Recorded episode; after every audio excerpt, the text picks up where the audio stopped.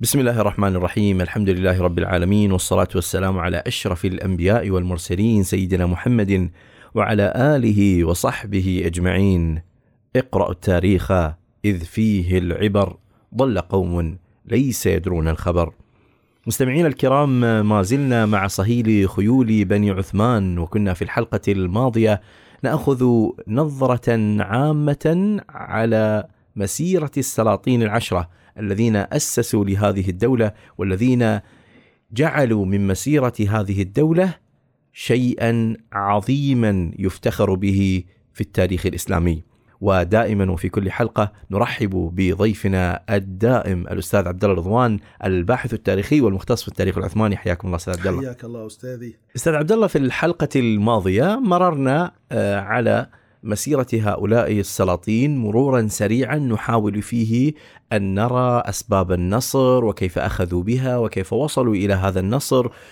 ومختلف الإنجازات التي حققوها سواء على المستوى العسكري أو حتى على المستوى المدني وتأسيس الدولة والحضارة التي آه، تركتها الدولة العثمانية نعم. لعلنا نبدأ هذه الحلقة بسؤال آه، بسؤال يتبع هذه المسيرة وهو ما ما ما هو المحرك الأساسي الذي دفع هؤلاء السلاطين حتى يعني يصبح كل واحد منهم يعني لا لا ينزل عن صهوة جواده إلا عندما يعني آه، يكون في آخر عمره وقد اشتعل رأسه شيبا. يجعل آه، بعضهم حتى وهو مريض يقول اربطوني على حصاني حتى لا أسقط. السلطان سليمان. نعم. نعم. ما هو المحرك الذي يجعل هؤلاء يفعلون كل هذا؟ بسم الله الرحمن الرحيم. الحمد لله الذي أكرمنا بالإسلام. الحمد لله. الذي أنعم علينا بمحمد صلى الله عليه وسلم وأفضل الصلاة وأتم التسليم على سيد المجاهدين محمد صلى الله عليه وسلم. آه، أخي المحرك الأساسي لهذه الدولة هي كلمة واحدة فقط الإسلام. هؤلاء الرجال من آل عثمان كانوا من رجالات الإسلام العظام. وانظر كيف قربوا العلماء واعتمدوا على طواقم أهل العلم والصلاح وكيف جعلوهم من أقرب الناس إليهم. فكان نعم. منهم الأساتذة والمستشارين. اتخذوا منهم الأساتذة والمستشارين. وكلنا نذكر تلك البداية الطيبة لهذه الأسرة حيث ارتبطت بتلك المصاهرة المباركة عندما تزوج عثمان من ابنة الشيخ العارف بالله أديب علي أو كما يقال أدبالي ثم لننظر إلى السلطان فاتح ومعلميه. العارف بالله الملا الكوراني والعارف بالله آق شمس الدين. وقد رأينا أخي عبد الله في فتح إسطنبول الدور المشرف الذي لعبه الشيخ آق شمس الدين في تثبيت قلب السلطان الفاتح السلطان نعم. الفاتح هو الفاتح الحقيقي أما الفاتح المعنوي من؟ من آق شمس الدين نعم. يوم أخذ في ذلك اليوم أخذ اليأس يتسلل إلى بعض القلوب من طول حصار القسطنطينية الذي استغرق 53 يوم نعم. والمدينة عصية على الفتح. لم يفتح لم تفتح لهم أبوابها. طيب في ذلك اليوم جاء السلطان الفاتح إلى شيخه. كان يستمد منه الإيمان ويستمد منه العزيمة. نعم. وعندما شكى إليه هذا الشيء انظر أخي محمد الفاتح هو إنسان. ولا بد له من آه، يعني آه، يمده بذاك المدد من الإيمان. ومن يكون ذلك غير شيخه؟ آق شمس الدين. يوم ماذا عندما شحذه ماذا قال؟ لابد أن يمن الله بالفتح. هذه الكلمات لا يعرف ينطقها إلا أولياء الله الذين عرفوا ربهم وأحسنوا الظن به. لقد قام الشيخ آق شمس الدين بتربية الفاتح على معاني العزة والإيمان ومن قبل كل هذا وذاك أجاد فيه صناعة القائد. هو منذ صغره يربيه تربية القادة. في هذا يقول المؤرخ الإنجليزي ستيفان تريمبول لقد ربي محمد الفاتح ليكون أعظم سلاطين زمانه. وما زاد في قلق هؤلاء السلاطين هو حبهم وتعلقهم بسيد الخلق محمد صلى الله عليه وسلم وبتلك الأخلاق المحمدية. هم تعلموا من رسول الله حفظ العهود، أخي المحبة ليست كلمة تقال. نعم. الاتباع. هم تعلموا من سيد الخلق وحبيبهم وقرة عيونهم. نعم. ماذا تعلموا منه؟ كيف يحفظون العهود. يقول المؤرخ المجري بيتر شوجر ومن الملاحظ أن العثمانيين تمسكوا بما عقدوا من مواثيق واتفاقيات طالما حفظ الأمراء الأوروبيين تلك المواثيق. إذا هم رجال. هنا هم عند كلمتهم. نعم. إذا فالعثمانيون هم سادة من حفظوا العهود. بعكس ملوك أوروبا الذين لم يكونوا يجدوا حرجا في نقد أي يعني في نقد أي معاهدة. ولعل المعاهدة التي نقضها الأوروبيون مع مراد الثاني خير دليل على عدم الوفاء بعهودهم. ومن الملاحظ أنهم كلما نقضوا عهدا منوا بالهزيمة. يعني كلما نقضوا العهد جاءتهم الهزيمة. وقد عاقبهم الله بهزيمة شنيعة في أين؟ في معركة فارنا عندما نعم. نقضوا عهدهم مع مراد ماذا فعل مراد في يوم ذاك؟ نحن قلنا أنه رفع المعاهدة على الرماح نعم. ليقول لهم أنتم أقسمتم على الإنجيل أن تحفظوا هذه المعاهدة أين قسمكم وأين حفظكم للعهود؟ ويقينا رغم كل هذه الهزائم التي كان يوقعها العثمانيون في أعدائهم في المعارك إلا أنهم كانوا على درجة عالية من التسامح حتى مع الأعداء وانظر إلى ماذا يقول المؤرخ النيوزيلندي الكسندر عن تعامل مراد في كل نقطة آه، كانت معاملة مراد الأول للنصارى بتسامح على النقيض تماما من تعامل الكاثوليك والأرثوذكس مع بعضهم. إذا وذكرنا هناك كيف كان عداء شديد إيه؟ بين الأرثوذكس والكاثوليك نعم وذكرنا نعم. كيف كانوا في حتى في في القسطنطينية عندما دخلوا القسطنطينية الكاثوليك نعم. قبل فتحها نعم. عندما دخلوا على الارثوذكس واغتصبوا النساء ودمروا آه، الكنائس نهبوا الكنائس نعم. يعني وهم كلهم نصارى يعني سبحان كلهم الله نصارى وعندما دخل الفاتح ماذا فعل؟ هو أول شيء أرسل سرايا من الجند لحفظ الكنائس فلا نعم. تنهب كنيسة. وعندما دخل إلى آيا صوفيا كيف دخلها؟ هل دخلها بحوافر حصانه؟ وهل لا لا لا, لا مع دخلها كما يدخل المنتصر لكن كما فعل رسول الله صلى الله عليه وسلم يوم دخول مكة نعم. ذقنه تضرب في صدره من شدة نعم. تواضعه لله. هو ليس شخص مغرور. نعم. كيف كيف أهل أصلا أهل إسطنبول هم هم يسترقون النظر من نوافذ آيا صوفيا ومن أبوابها من شقوق الأبواب ينظرون إلى ذلك القائد. هو الآن داخل إلى اسطنبول وأخذ البلاد حربا. ماذا سيفعل؟ سيذبح؟ سيقتل سيغتصب؟ لا. ماذا سيفعل؟ هم ينظرون إليه رأوا منظرا عجبا.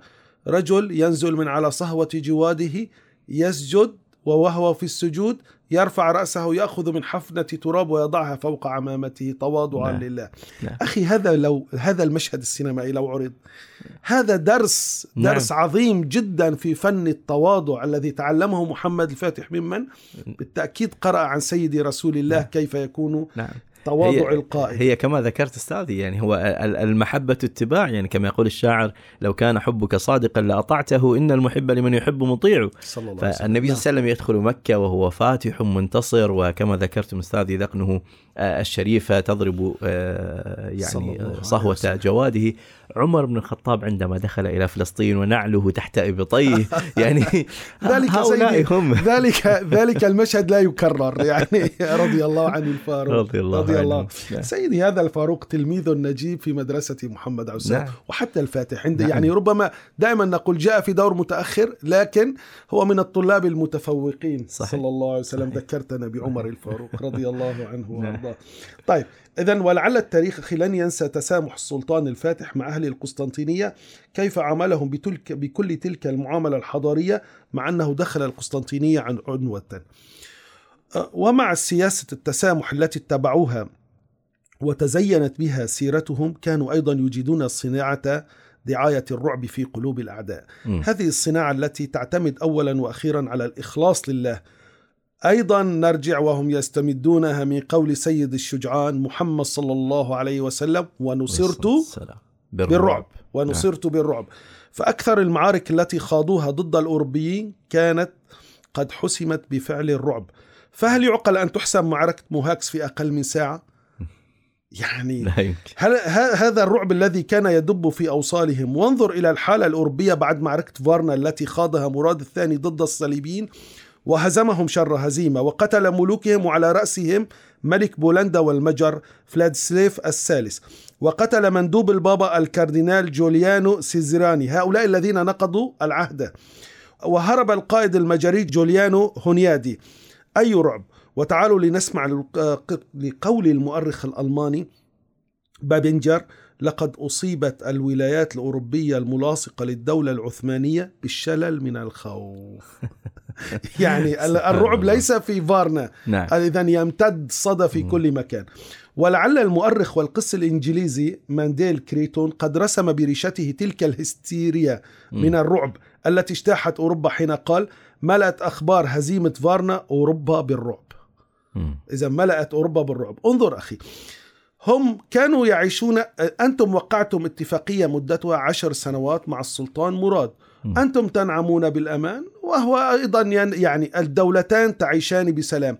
أيها الأوروبيون لماذا تنقضون عهدا قد أقسمتم على قد أقسمتم عليه على كتابكم المقدس الإنجيل؟ إذا الله سبحانه وتعالى يقول لا يرقبون في مؤمن إلا ولا ذمة.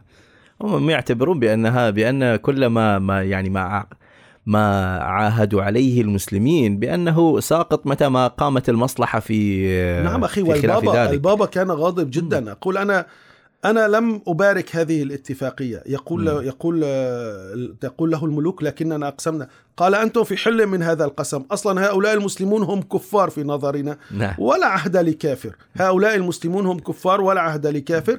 اذا أنتم في حل. وأنا أعطيكم صكوك هو يوزع صكوك الجنة إيه. ويوزع صكوك الغفران. اذا أخي هؤلاء ضحوا بالغالي نعم. والنفيس العثمانيون. صهوات جيادهم وأصوات صهيلها يشهدان على ذلك. هم قدموا أرواحهم في سبيل الله. بل لقد أفنوا أجسادهم من أجل نشر الإسلام. وانظر إلى أعمارهم. كانوا يموتون شبابا. أكثرهم مات نعم، شابا. نعم صحيح. وربما كان هذا بفعل البرد وكثرة التنقل وعدم الراحة. م. يعني أخي عبد الله يعني هو يذهب ألف كيلومتر سبعمائة كيلومتر تسعمائة كيلومتر. ليس في الطائرة. الآن نحن نركب الطائرة كم مدة الرحلة؟ ثلاث ساعات أربع نتأفف كثير. وماذا يقدم لنا في الطائرة؟ الطعام والمشروبات نعم. و هم كيف على صهوات جيادهم تحت المطر وتحت الثلج وعوامل البرد ويهبط واديا ويصعد جبلا كيف يعني هذا الجسد يستهلك حقيقة صحيح. جسد يستهلك لكن لكن لكن آه، كما يقول المتنبي إذا كانت النفوس كبارا تعبت في مرادها الأجساد وأي نفوس نعم. إذا كانت نفوس أولئك العشرة من آل عثمان يا أخي نعم. نعم. اذا سبحان الله كانوا يستشعرون أن لديهم مهمة في هذه الحياة وألا وهي إعلاء كلمة الله لذلك وجدناهم يسابقون الزمان لإنجاز تلك المهمة نعم. أخي عبد الله الآن أنا أمس كنت أقرأ عن معركه آه، تبوك م. يعني 740 كيلومتر نعم. كيف الصحابة رضي الله عنهم مشوا في في هذا مشوا هذه المسافة ما كان ما ما كان عندهم من الجمال والأحصنة إلا القليل نعم. والوقت حر شديد في صحيح. قيد الظهيرة ويأتون إلى رسول الله نريد أن نذهب معك يا رسول الله يا رسول الله يقول لا أجد ما يعني ما, ما لا يوجد من الدواب ما ت... كيف كيف تكون حالتهم يتولون وأعينهم تفيض بالدم أي نعم. حب أخي أي نعم. حب إذا إذا زرع حب الله ورسوله في قلب أخي فانظر إلى الثمار فانظر صحيح. إلى الثمار صحيح. وهؤلاء زرع حب الله ورسوله في في قلوبهم نعم. ووالله يا أخي عبد الله أقسم غير حانث أن هؤلاء يعني لو لم يكن الله راضيا عنهم ما كتب الخير على أيديهم نعم. بهذا الشكل. صح. الآن في أوروبا في البوسنة والهرسك يرتفع أذان الله أكبر. في كل الأماكن الأوروبية هذه من من كان السبب؟ من كان السبب؟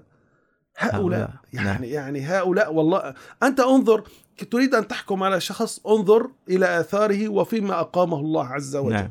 نعم. طيب اذا انظر أخي إلى الفاتح يوم موته. كم كان عمره؟ 49 عام سنة.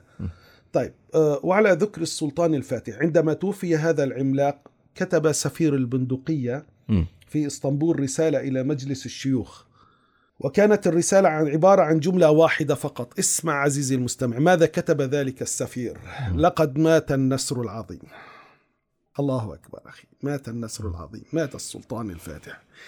إذا كتب جملة واحدة لقد مات النصر العظيم. إذا حتى الأعداء يعرفون قيمة رجالنا. نعم. وانظر إن شئت إلى مراد الثاني. كم كان عمره عندما مات؟ سبع وأربعون سنة. وانظر إلى بيازيد الأول جد مراد الثاني. كم كان عمره عندما مات؟ أربع وأربعون سنة, سنة.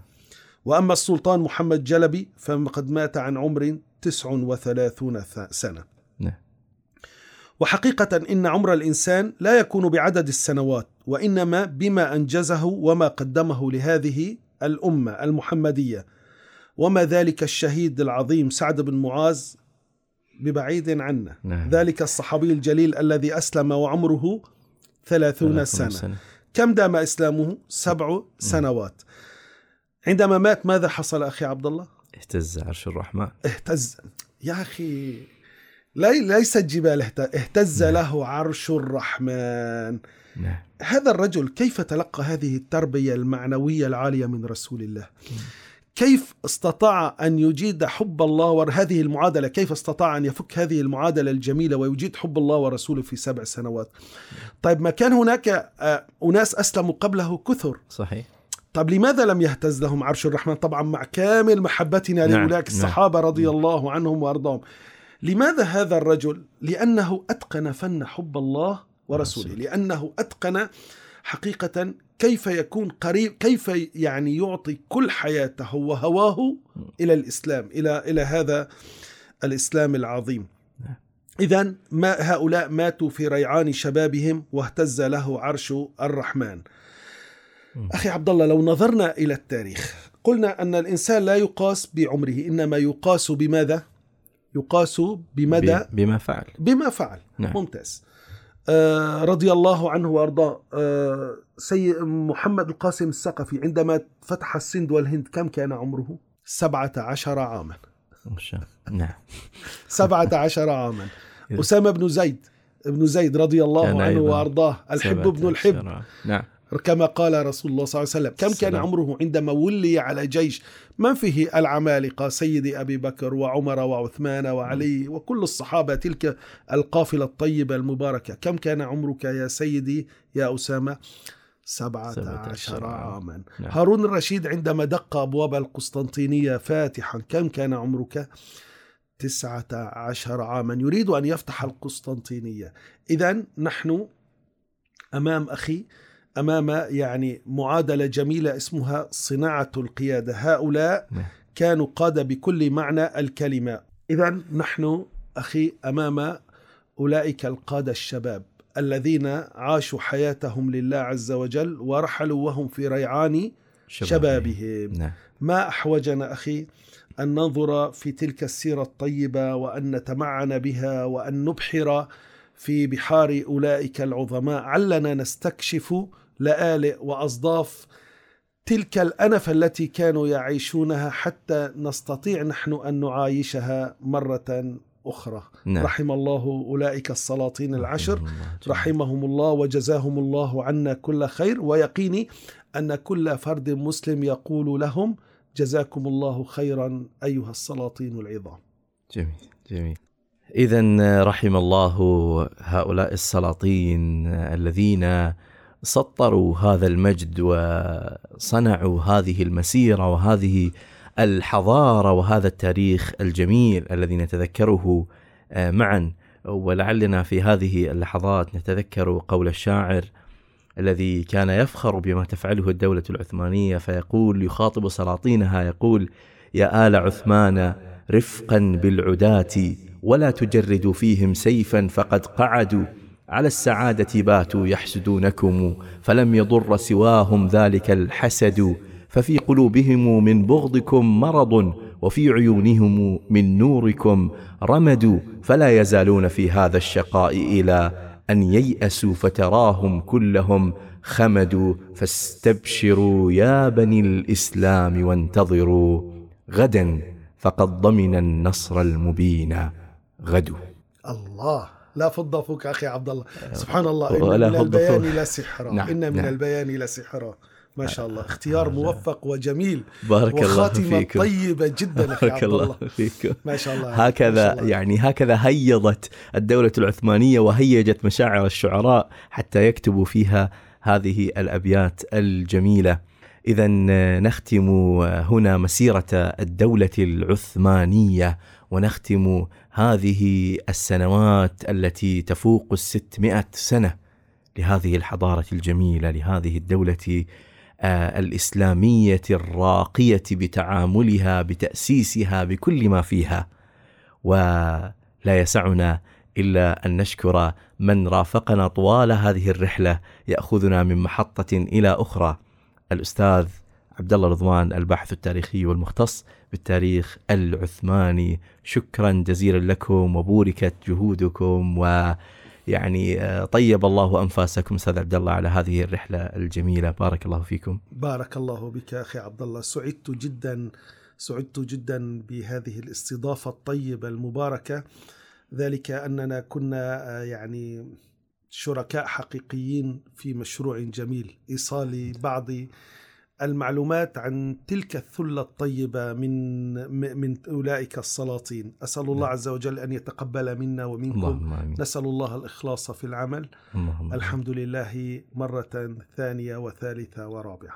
الحمد لله الحمد لله. والشكر لكم أنتم أيضا مستمعينا الكرام على حسن الاستماع والمتابعة وليست هذه هي النهاية. فالتاريخ الإسلامي ما زال حافلا بالأمجاد والحضارة. نسير خلالها معا في سلاسل أخرى قادمة بإذن الله. في نهاية هذه الحلقة تقبلوا تحيات فريق البرنامج من الهندسة الإذاعية حذيفة ناجي وهذه تحيات محدثكم عبد الله حمدان والسلام عليكم ورحمة الله وبركاته.